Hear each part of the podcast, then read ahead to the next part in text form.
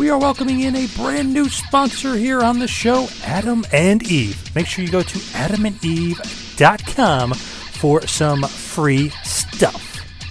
Free stuff is awesome, but free stuff to spice up your bedroom is even better. Select any one item for 50% off, and then Adam and Eve loads on the free stuff. Enter in the offer code TMPT at checkout, yes, TMPT, and get 10 tantalizing free gifts. A sexy item for him, a special gift for her, and a third item you'll both enjoy, and 6 free spicy movies, plus free shipping. The promo code is TMPT, so make sure you use TMPT at checkout at adamandeve.com. Yes, that is adamandeve.com.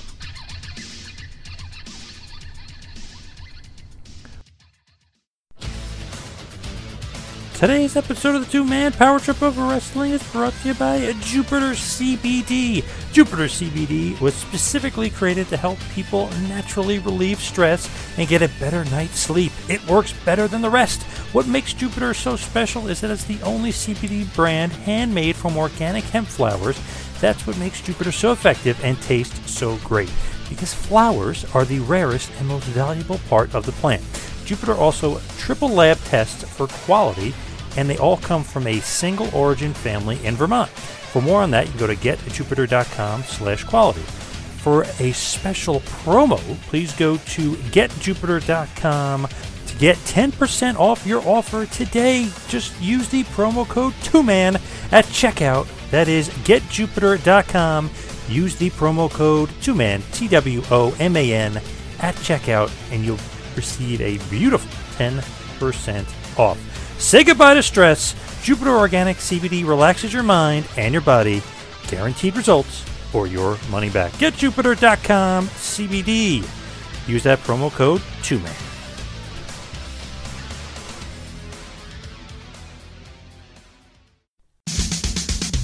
The upcoming presentation is a Two-Man Power Trip of Wrestling podcast production. And now for something completely different. Hey, I'm a Hall of Famer. I'm in 3 Halls of Fame. For the young fans, they don't give a damn. They just give a damn about themselves and what they're hearing now. And I got no problem with those rules. I know the rules going in. I'm happy to play the game that way. And when Ivan came off with that knee drop from the top rope and he bent me, I thought that something happened. I couldn't hear a thing. You could have heard a pin drop in that arena. It touched me so deeply that when I went in the dressing room, I really felt depressed. I'll tell you that, I'll tell you right to his face. If Hogan and I, if he wanted to get in a real street fight with me, trust me, he would lose, and he knew it. You know, that's the other thing. They give you the belt, and they're like, okay, you're in charge of it. I was like, well, what? When you mention a guy like Harley Race, that kind of legendary status, it's obvious why people would get upset. As far as I'm concerned, Roddy Piper was not a wrestler.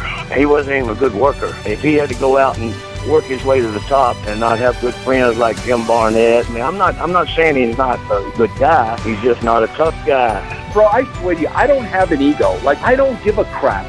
That stuff is not important to me. People don't know me. They have no idea of who I am. They know of me as being a fictional character that they saw on TV.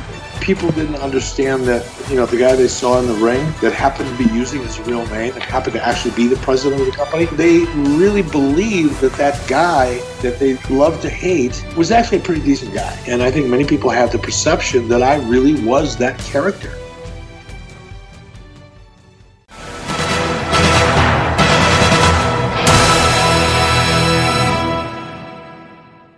Right. Joining us on the line right now is a former 4-time PWF World Heavyweight Champion, a 4-time PWF World Tag Team Champion. Of course, you may know him from his time in the NWA for a JCP.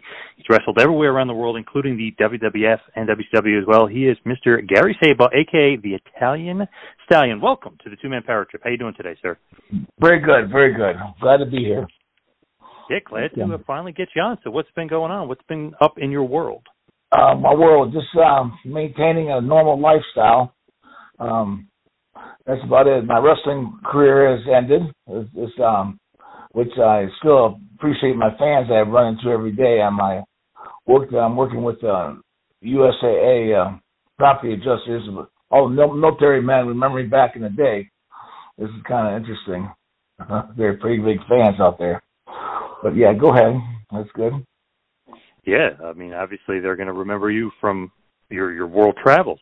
But is it weird kind of, stepping away from the limelight but having everybody remember you? Yeah, it's a different feeling. I mean, you miss it, because you miss the, even though I wasn't the top of the card, but being in the middle and underneath, you still wrestled all those big events, the Jim Crockett Promotion, the Crockett Cups and the StarCades and all those events. And it was really a great, good feeling, and having that cheer behind you, every day. So I look forward to that once in a while. It doesn't happen much anymore. When they do notice you, what do they say most often? They say, like NWA, they'll say WCW. Yeah, they say, I know you. I know you. I said, no, you don't. No. You're a wrestler. You used to have hair and stuff. Because I used to have long hair. And my line is always, you have to have long hair and abs. I have no more hair, no more abs. Okay. But, they go back there and they come up with pictures, and I get, it's kind of funny because, I never was a person to get fan mail. I get a lot of fan mail sent to my house. And I don't know how these people find me, but they do. So, and I return them pictures and stuff, which is really nice.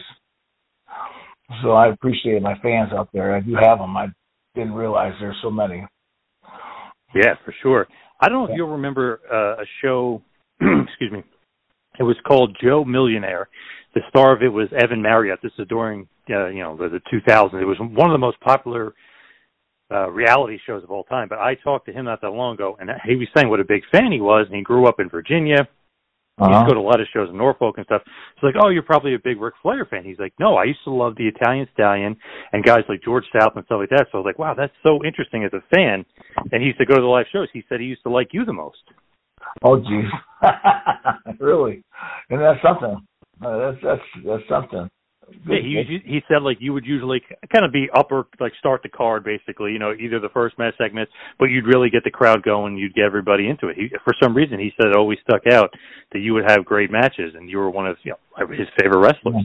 Yeah, we should have thought of a little bit higher than the start of the card. But, yeah, but that was, the whole card is the card, so you got to make it, okay. That's good, John. That's good. Yeah. I thought that was so interesting because, you figure, okay, he's a Flair fan or something, but no, he mentioned you. I was like, wow, Italian Stallion, that's awesome. Yeah, well, that's kind of weird. Small world, small world. Yeah. Okay. So how did you actually, like, break in? How'd you get in? Was that through, like, Georgia Championship Wrestling or, like, Ole? Like, how did you get in? Well, years ago, I was living in Connecticut, and I was going through some transitions, and I had an attorney named Charles Gersten. He was a business partner with McMahon Sr. They owned the Springfield Coliseum over there in Mass together, and they're getting ready to sell it. And he told me, hey, man, you have a great amateur background. Why don't you get off the streets and become a pro wrestler? And I said, I'm not much of a fan. So he says, yeah, but come on, man. Once you get, I know someone that might be interested in you. Yeah, he says, let me see what I can do. So, well, he lined up a dinner. We had a dinner together, me and Vince Sr. and my attorney. We all had dinner together. And he says, well, I can send you, McMahon said, I can send it to Lou Albano's wrestling school. And I said, I'm not going to pay to go to no school. Well, come on now. I do real wrestling. That's what I do. I'm a two-time AAU champion. I did all this stuff as an amateur. And they told me, they said, well, let me send you a cover sheet with your resume, and we'll send it off to all these little territories. And I didn't know nothing about this stuff. I was, So he says, that's okay. So he gave me a list of address, and I gave me a cover sheet. It was his recommendation, and I sent it to Gene Anderson, NWA over here in North Carolina, and over there in the NWA and out there in Oregon and Florida. and you know, all these places and up there in Minnesota. They told me, Gene called me. Says, "Hey, kid."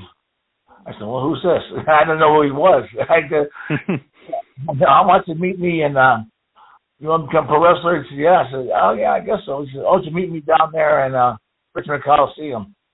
So I said, "Oh," so I said, "Okay, I'll be there." He said, "Next week we have a show down there. I want you to meet me there at noon. I'll be at the Holiday Inn." So I went down. I said, "I'll be there." So I drove down with a friend of mine. We drove down from Hartford, Connecticut. Drove down there, and we met. Went to the Holiday Inn there, whatever. And he was in there playing Pac-Man on the friggin' in the lobby on the thing. I said, "Oh, geez," and he's twitching. You know, he had a twitch. Gene did. And I said, didn't know who he was, but the guy knew who he was. He's a big fan of everyone. Ivan Koloff was in there and all these old card, you know, the wrestlers, you know. Oh, yeah. Oh, yeah. And Mosca, Angelo Mosca was in there, all these big men. And then he says, "Okay, kid, meet me up in my room in 20 minutes. So I said, "Okay." I met him up there, and I got in the motel room and meet this guy. I said, go up there and started talking to him, and all of a sudden Johnny Weaver comes. And Johnny Weaver came in big. He was big to me. He wasn't a big man, but then he was kind of, you know, he looked a little thicker than he is when I knew him later. But he had a big leather jacket on, and his head was all scarred up. I said, "Oh, geez, what's going on here?" He said, "We're going to go down to the Coliseum and see what you got, kid." And I said, "Okay." So I met him down at the Coliseum, and it wasn't open yet, so we went down behind the building, drove down into the building, and went to the locker room, and they were putting on all their gear, their wrestling boots, and taping their fingers, and, you know, doing all the, getting all ready with their tights on. I said, "Oh, geez." And I just put on my sweatpants and my little amateur shoes, and they said, "Let's go to the ring." It's big, huge Coliseum. It's empty. There's this ring in the middle of the building, and they said, "Let's get in here. Let's go." And so I tried to climb in there, It says, Gene says, "Okay, run and hit the ropes." I said, "What?" He said, "Run and hit the ropes." I said, I don't understand." And I wasn't even a wrestling fan to watch it, to even know. So, but I ran, I hit the ropes, and kind of like, it didn't feel right. I didn't hit him right. And I said, "Look, it's okay, kid." And then he says, "Okay, now fall down."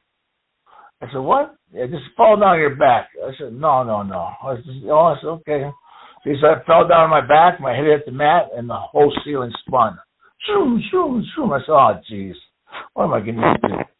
Okay, all of a sudden, Johnny Weaver jumps in the ring. He sits on the top turnbuckle, and Gene Anderson says, "Okay, I want to come on the scope." I said, "What? We're gonna wrestle?"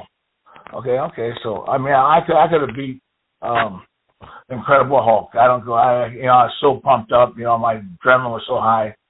So I got a lot. Started hooking in there. Started suplexing Gene. You know, grabbing him and hooking him and suplexing him. And finally, we're struggling. I got it. I hooked him over and under on his arms. I was gonna do a suplex back. He goes, "Oh, kid. That's enough. And then he just says, John Weaver jumped in the ring and showed me a few things and try this, and which I did. And he says, next thing he said, "Be in Charlotte in 2 weeks." And I went down to Charlotte, and I actually got on their payroll a little bit with Jim Crockett Promotions. I was like one of the first ones ever to have this. They gave me a car, and I worked for Francis Crockett down the field, you know, while I was training. My problem was that I was too much in a hurry. I should have slowed down, wanted more than what I got. You know, I should have listened to them, and because my interviews weren't good then and stuff. I didn't know what was important of the whole thing was the interviews. And but that was the time to remember. God, that is 50 years ago. Okay, but yeah, that's about it. That's where I got started. Ever since then, it just took off. Went out training on the road. When I had shows, I slept in the ring with Bill Klondike and trained during them. I set him up and kept traveling. And finally, I got a break, and I it took off from there. Then Ole Anderson said, he came down there and said, I want this guy. He was starting up Georgia Championship Wrestling. He wanted to take me to Georgia instead of North Carolina area, which they're starting up Georgia and, WTBS down there and TNT and whatever down there, down in Georgia with Gordon Soley. And that's where I started down there. And that started up. I had a good run down there. It's fun. I was still kind of like middle and on the upper card in Georgia Championship Wrestling. And then after that, I went back to Charlotte for a while. Went to Kansas City. Started that territory. And that was life to remember. And then went down to Georgia Championship Wrestling. And then, Florida Championship Wrestling. I'm sorry. Florida Championship with Dusty Rhodes when he had that down there. But then when I was in, it was funny because when I was in Georgia Championship Wrestling, I don't mean to backtrack, but I was in Georgia Championship Wrestling. I had bandanas on my boots, like the Rock and Roll Express. I didn't know who they were, but they said, you're going to take those off. I said, oh. I said, okay. I take those off. I said, well, Florida said, no, there's another team that has those on. They got that look. So I had to take those off my boots before they came. And then, so I understand why, but, it's all crazy. But but that was a fast, fun life. I owe the Barbarian a lot of thanks because he got me into New Japan Pro Wrestling. And Japan had about several tours out there in Japan, which was a great experience out there. And that was good. And, this was a good run for me. I did that acting with learning the ropes at that show with Lalo Zato.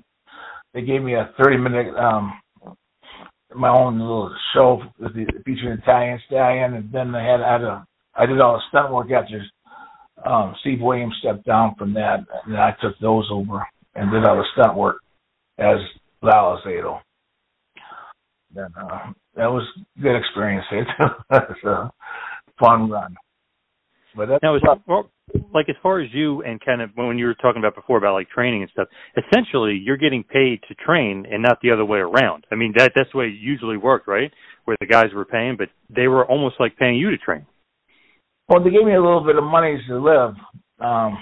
They brought me down. Yeah, kind of like the NFL or something to get drafted or something. Yeah, NXT today, they're paying the guys to train. Like WWE would do that model, or even OVW. I mean, they did that model. So you might have been one of the first guys to get paid to train, if you think about it. I think that's, that is about correct. Yeah, that is correct. I think I am one of the first ones. And then, I had a wrestling school, which I charged people to go to my school. And I tried to get them a break in WWF, go to TV tapings and stuff. Mm-hmm. And a lot of guys did, like the Hardy Boys, and they talk bad about them on their book. But, if it wasn't for me taking them down to TV, they would never have the chance or the shot to even meet the people. So, I figured, because when the agents up there would, they say bring 15 guys, they would be responsible to get 15 guys in New York or wherever it may be from the Carolinas that went to my school, and they line them up against the wall, and they say, I use him, and maybe 3 or 4 guys out of the 15 guys, and they all would get a pay, and if my guys would do bad in the ring or something at the show, they would take me aside and cuss me like a sailor. I mean, come on, these guys are terrible, this and that. And that was a hard way to go there. But it was, I took all the responsibility of these guys. Some did real well and some did real bad. But that's, I figured it's worth a bookie fee, I would call it. Because they all did it. Everyone did charge that. So, and part of it was George South. He was my partner in that. So, I took all the heat. Okay, but go ahead. All right. Yeah. Okay. The interesting thing with that is, they wouldn't have gotten... correct me if I'm wrong, but they wouldn't have gotten the shot or the opportunity if you weren't driving them down. Plus, you have to rent the van to drive everybody down. Plus, somebody has to pay for the gas to get the guys to the shows, right? I mean, you kind of opened the door and gave them the opportunity. That's totally correct. That's totally correct. And that's, I think that's worth a little bit. I mean, heck, they still got some monies, but not, I didn't take all their money. And I took a part of it, and I asked for part of it. I didn't take it. I asked for part of it, and I said, you know, they paid it. You know, and that was the thing before. It wasn't no surprises. You know, it wasn't a surprise. This is what it was before they got in the van. Oh yeah, we'll do it, Stallion. We'll do it. Come on, we'll go. Yeah, man. Okay, let's go. And for them just to be in the same locker room with Macho Man and all them, and be changing their boots and stuff. You know, being a fans as they are. You know, I mean, for them to be there. They're right there with these guys, you know. So I mean, it's kind of different for them to be like that. Why like the controversy though on their part? Like, what were they trying to say in the book? Because I just thought that was strange. It's like, well, they wouldn't have got to where they were if you were right. And that's what it was. Is I was getting ready to leave, and there's some kind of bad communication on we're getting ready to go to another town. Well, they showed up by themselves. And I really don't recall, but they showed up without me asking them to come, and they pulled a couple agents aside and said, "Look, this Stallion wouldn't let me come, but I'll make myself I can work." And that's where it all started. But it's you know, so it is what it is. I guess it's old news now. I know it is true. That kind of stinks how they treated that, because they would never have got anywhere. As a matter of fact, that one Hardy was like 16. He would never shouldn't have even been in the ring anyways. Yeah, so, yeah, I mean, yep. Yeah. He was young and he shouldn't have been in the ring anyways. But they're young adults and they had they're great athletes, and I thought it would look good for the TV show, you know. So I brought him down. So I mean it's what it is. Yeah, so. Well, how does that all go down? Like, just kind of from the start to the finish, like, do you message one of the agents over there? Like, how do you guys get that booking, and then how do you amass your guys to go to the booking for the WWF? Yeah, I had a school, which they knew about, and the agents, and they'd say, "Come here, Stallion, I need 10 guys, I need 15 guys. And I say, okay, and I'd bring them. And I'd kind of get the best guys I could. And I told him the situation that you get $150, but I'm going to take $100 for your motel room and everything that you're getting, everything that you trip back and forth. And they said, okay.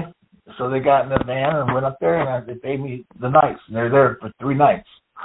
We were there three TV tapings, so that's what happened. So. It wasn't a bad thing. It was, I don't understand what they're doing. So, it's basically they need enhancement talent, or they need extras, or they need, other guys besides their talent. Yes. They wouldn't use half the guys. I mean, they only used, 3 or 4 of them. But, the guys they didn't use, of course, they paid them. So, and they would stand there, sit in the crowd. And, sometimes they need people to run in and just to be there. So, I guess. And you would pick the guys, and you'd rent a van or whatever, and you and George South would probably just go up and drive everybody to the show. Yeah, get them up to the show, get them in the locker room, and get the hotel rooms and stuff like that. And just line them up in there. So, I mean, it's not out of the realm of possibility that, hey, you should probably get some sort of fee or percentage for setting it up. Yeah, I think so too. That's what my opinion. That's my, they look at me for my responsibility to bring the right people, right talent. If I didn't bring the right talent, they'd tell me about it too. Oh, brother, they tell me. They mess up in the ring. I was responsible for their talent, how good they were, and if they could even wrestle in the ring. Right, because they would come back to you, right? Exactly. They would come right back at me. Yep. Like, who the hell are you bringing me here? Or this guy's great. Yeah. This guy stinks. What is this shit you're bringing me? Yeah. And other words they'd use, of course. But, yeah. Oh God, that brings back a lot of memories. Okay. Did you have any sort of relationship with Vince Jr.? No, not directly. I knew of him, but no, just more with his father. His dad I knew. And I don't even know if he knew that, but yeah. No, I really didn't. Not directly. So who did you deal with as far as the agents over there, as far as they getting contacted? Yeah, it's East Combo and let's see, oh God, I forget the names. Animal Steel. Yep. Yeah, and guys up in there, and I can't forget his name. He had blonde hair. The French man, a French wrestler. Rene Goulet. Rene Goulet, yeah, him and his partner. Tony Garea. Excellent. Thank you very much. Those are the men. You're good. That's good, John. Hey, I remember. I never forget a face, but the names are really hard for me. But go ahead. Okay. With you, obviously, you're going to wrestle too, right? I mean, you're. Oh yeah, I wrestled. I wrestled. Yeah, I did. Of course. Yeah, I wrestled. Yeah. For 6 years, right? Wasn't it from I'd say 89, 90 to 95, 96? You could say that. Yeah. I wrestled mostly NWA down there. Yeah. And championship wrestling and all the NWA shots there. That, it's a good run for me. And then they call me Stallion because I'm Lebanese, and they couldn't say I was Lebanese because there's a bombing in Lebanon in 83 or 84, something like that, and that's when I started. So they said, "Well, you look like Stallion." I mean, they're having a feud with WWF at the time. Yeah, it's funny. Okay. All right. Thank you. Okay. That was that. So who gave you the name? Ole Anderson. Here's feuding with. He had Georgia Championship Wrestling. He was a booker there, and they said, "We'll call you Italian Stallion." And everybody says Bruno Sammartino. He says, "That's right. You look just like him." So I said, "Okay." So that was a change. That's bad because my family. I had to go back to my family and tell them, here I am. I'm the Italian Stallion. Would you like your nationality? You don't like what you are because I'm Lebanese. What do you want me to do? But it's a good thing. It's all good. But yeah, because I didn't think Sabaugh was Italian. Just thinking of it. That's right. It's a little storyline there. That's why they make up your gimmick, I guess. I would say. But that's wrestling for you, right? I mean, it's all the work. Yeah, it's entertainment, showmanship. Yeah. But just going back to NWA for a second, since you mentioned making so many more NWA shots, when you're there, and I mean, they're hot as hell. I mean, they're making a ton of money. The Horsemen are starting to rock and roll. I mean, obviously, Tully and Arn and Flair, I mean, they're just going to be dominant. What's kind of your thought process there? I'm making good money. This is great. This is a great spot. The crowds are great. I'm loving pro wrestling. Yeah, the money wasn't good for the underneath guys. I mean, we made minimal money, but we just got a lot of shots, so basically it would add up. That era, that time in the 80s, there wasn't as much money as it is now. It's unbelievable what they're making now. It's just like everything else, I guess. Inflation and everything else is exploding. But it's good for the talent because they don't have no retirement plans or nothing to go after. These wrestlers, they're just basically you're out there for one night. If you get hurt, you're done. It's your own self. You're responsible for your own injuries, everything else. So we take some crazy falls sometimes. It's just what we do, I guess. We're 300-pound guys falling, 8 feet in the air. It's kind of hard. Yep. But it's over with now. It's good now. I'm a little bit. I think I have the punchy disease. You get punched 2 times in the head. Yep. Because at one time Ole says, "What's that?" Maybe you would know better, John. The guy that exposed wrestling on TV. Eddie Mansfield, yeah, with John Stossel, that whole thing. Yeah. That's exactly right. He says, "This is crazy." He says, "Okay, we're going to put you out there, Stallion. I'm going to put you out there in the ring with Bob Roop, down there at Georgia Championship Wrestling, and we're going to have you get a hard way. And when he's going to hit you and break you open, someone that's really is what, you know, you have start bleeding. So I sit there waiting. I sit with my head up there, and Bob Roop would hit me. Boom! Oh, he missed the spot. You know, right in the corner of your eye. He hit me. I had about 10 lumps around my head there, just where he's punching me, and kept missing. Never did open me up, but they try to show the hard way. You know, it's basically they expose, they show that wrestling's real. You know, as far as the blood and all that. Yeah. Yep. And Bob Roop is known as a legit shooter, tough guy. Yeah, I know. That's just crazy. Isn't that funny? Isn't that something? He's a good friend at the moment, but he's just, I haven't seen him in a long time. But that's what he did. He whacked me. Bam, bam, bam. Couldn't open me up. But I had lumps all over my head, though. Gosh darn it. I got a big head, John. My head's huge. Okay, go ahead. Well, what's the worst injury? Is that like the worst kind of injury you had to, like bumps and bruises and just getting cut open by him, or anything else you had worse injuries in the business? Trying to get them cut open. Yeah, well, I have nerve damage today. It's all over me. I've had both my knees replaced. I had both my hips replaced. You know, after it all, you know, it's kind of it's rough. But, you know, I maintain a lifestyle. I'm an adjuster for USAA, and that's what I do, and I really enjoy it. Sometimes I wish I never got in a ring. Because, you know, oh, really? You regret?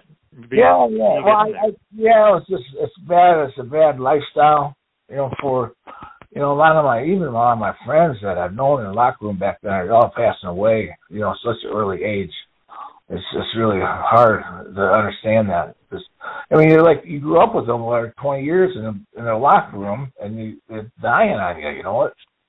And you start thinking to yourself, this is what I'm looking for, you know what? And just the other day, you know, hearing about Bobby Eaton and all that, really something. You know, just slowly, you know, Macho Man and all that, just these guys, you know, early Benoit, you know, these guys, it's just something. But, yeah, it's just a type of lifestyle that it was fun.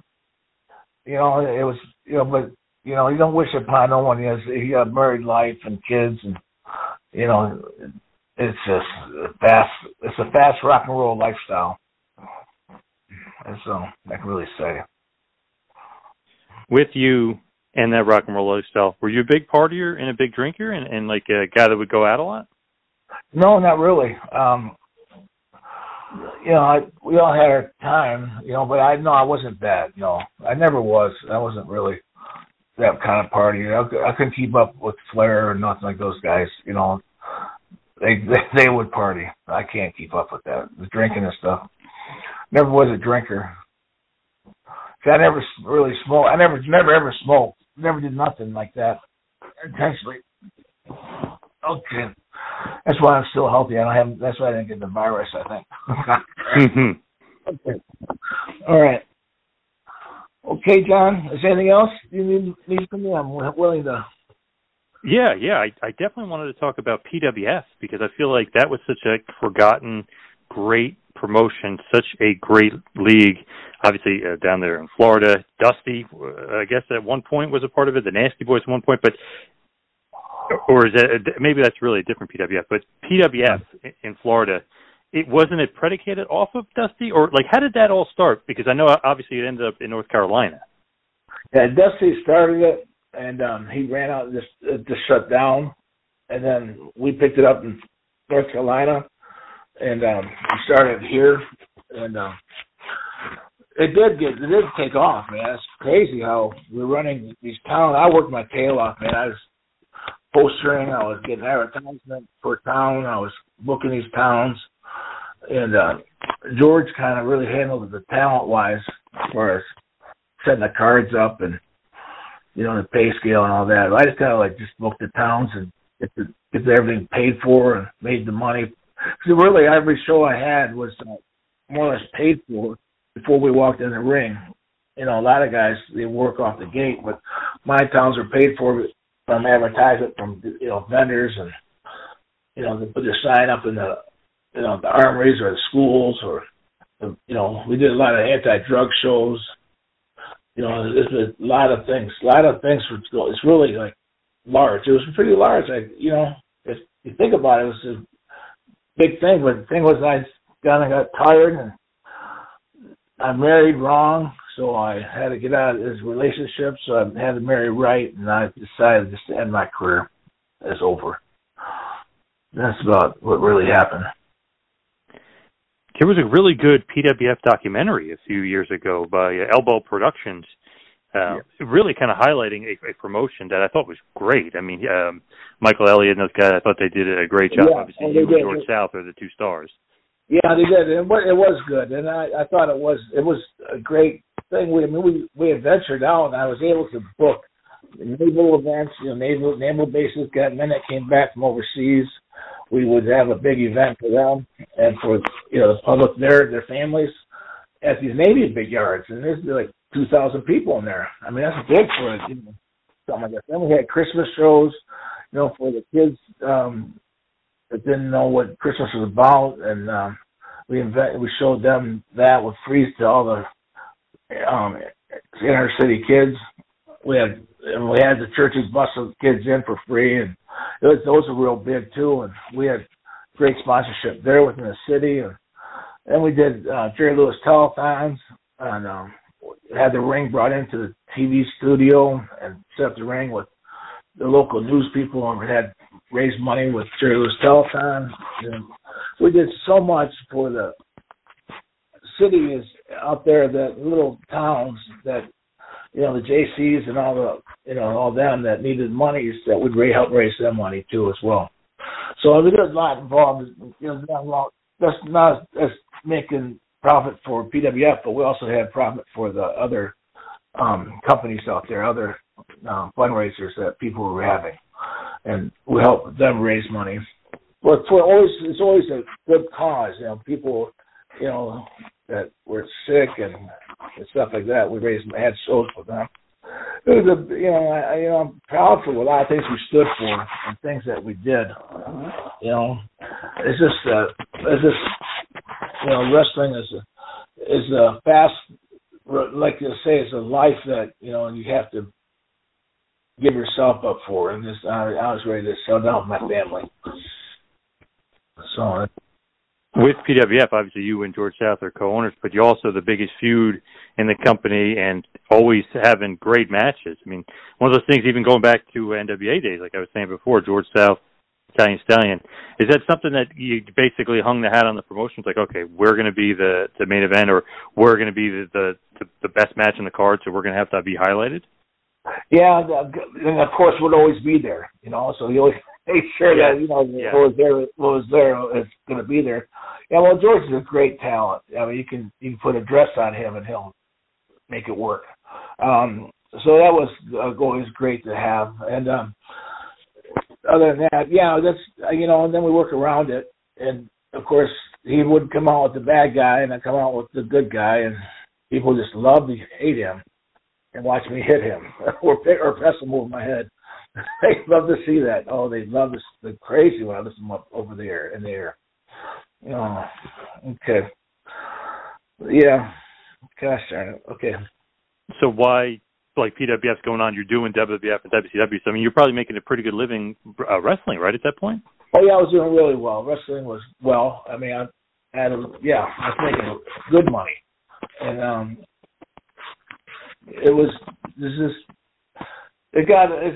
you turn 40, 45. It's time to, I got tired of it. I shut down. I really don't know what happened to it exactly. Just shut it down. Just with that documentary, they're kind of saying there's some controversies, and George South is saying, he's a part of the controversy. Did you sense any sort of controversies with like PWF and the way it ended, and anything like that? I'm sorry about controversy. What do you mean by it when you say that? Like they were saying, some of the guys were like, "Oh, it ended because we didn't get paid," and like stuff like that. They were saying on the documentary. Oh yeah. That but did they get paid at any other shows they wrestled for? I'm not sure. I don't know what they got paid. What, does $10 make a difference? I mean, I don't understand what they're understanding. I know I saw where Bobby made a comment, the Harlem Nights. I gave him $5, but that was George's idea, because he told me that that George, so I never wrestled for an independent group ever like that, where George, that's how he grew up into the business. George South, he grew up into the wrestling world and his career through these local, like, PWF events on, well, I never even heard of it. And yeah, the indie scene or the outlaw shows, whatever you want to I guess they're called, I never heard of them. He introduced that to me. That's what they do, Stallion. God, don't worry about them. This is what they do. They should be paying us to wrestle. I said, no, come on. Okay, and he says, okay, well. So they said, okay. I mean, I didn't have no problem with it. I don't know. We paid some people. We paid, some people $200 on big events, but some people just didn't deserve what they got to just be in the ring, to get that experience is a payment, So it's hard to say. No, to me, that didn't bother me. That wasn't why I was shut down. I just, stuff like that doesn't bother me. Do you think George transferred some of the heat to you sometimes? I think definitely, yes. Yeah. Because there was more, people thought this was my PWF. It was all me, And George was the talent. Not directly, not indirectly. I love George and always will, but I just think, of course. Everyone put all the heat on Stallion. I take heat easily. Damn it. Okay. With George, you still talk to him today? It's been a while. I lost my mother a year ago, and I kind of I shut down. I know it's kind of. No, I miss George. I always, I hear things about him on the street in Charlotte here. I miss him. I hope he's always wish him best and his children. I know. I don't really. I hate to say it. It's just that wrestling world is done with me. It's just there.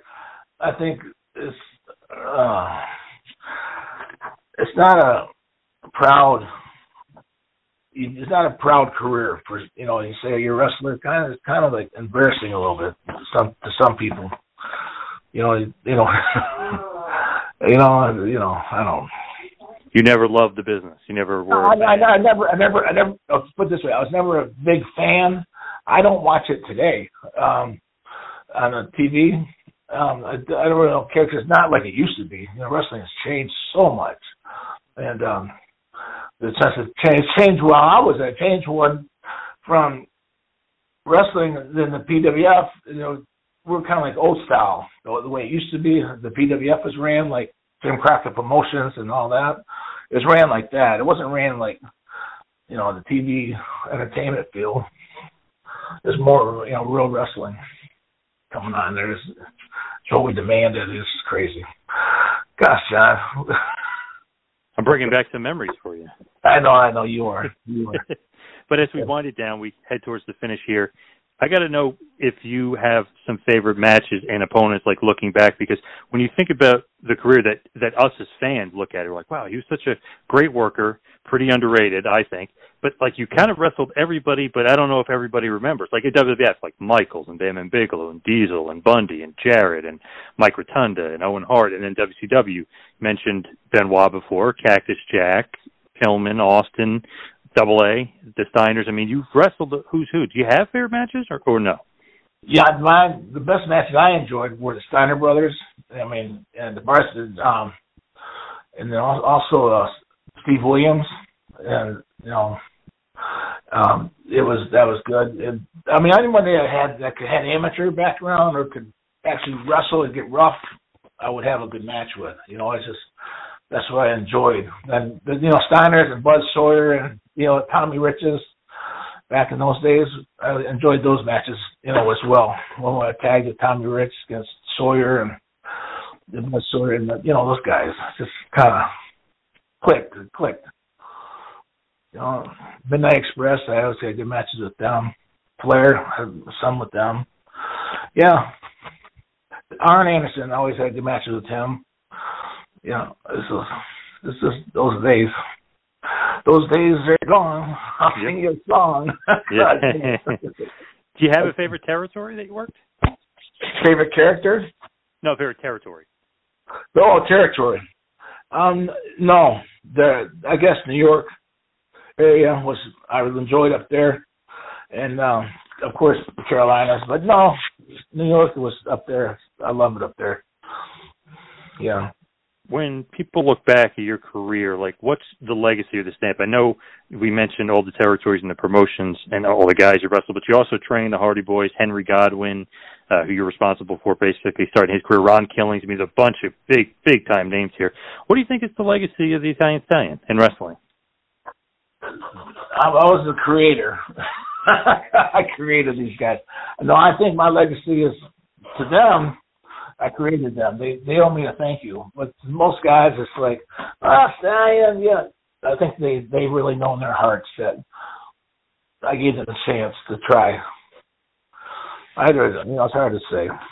Like I said, I'd be the one that, they always go back and blame me for wrestle for free, to kind of blame somebody why they didn't get anywhere. But the guys that did get somewhere, they'll say that just because their egos. But, I don't know. It's all there. That's all. I have a good relationship with everybody. If I saw him down the street, then, hey. Right, of course. On your back. It's, oh, okay. All right, brother, John. Love you, man. Yeah, great stuff. Thank you so much for all the time. I really appreciate it. Do you have any plugs or anything you'd like to get out there, or are you kind of staying to yourself? I say to myself, it's probably when I say I love everybody. I love my people. That's all. The Stallion loves his people, okay? Yep, awesome stuff. Thank you so much for all the time today. Really appreciate it. If you left something out, give me a holler. Okay, bye-bye. This has been a John Paz Power Trip production in conjunction with the Two-Man Power Trip of Wrestling. You could follow us on Instagram and Twitter at Two-Man Power Trip. You could check us out on Facebook. You could subscribe on YouTube. You can go to patreon.com/TMPT Empire to become a patron, and also check out the website tmptempire.com and buy a shirt at prowrestlingtees.com. Two-Man Power Trip, where the power lies, brother.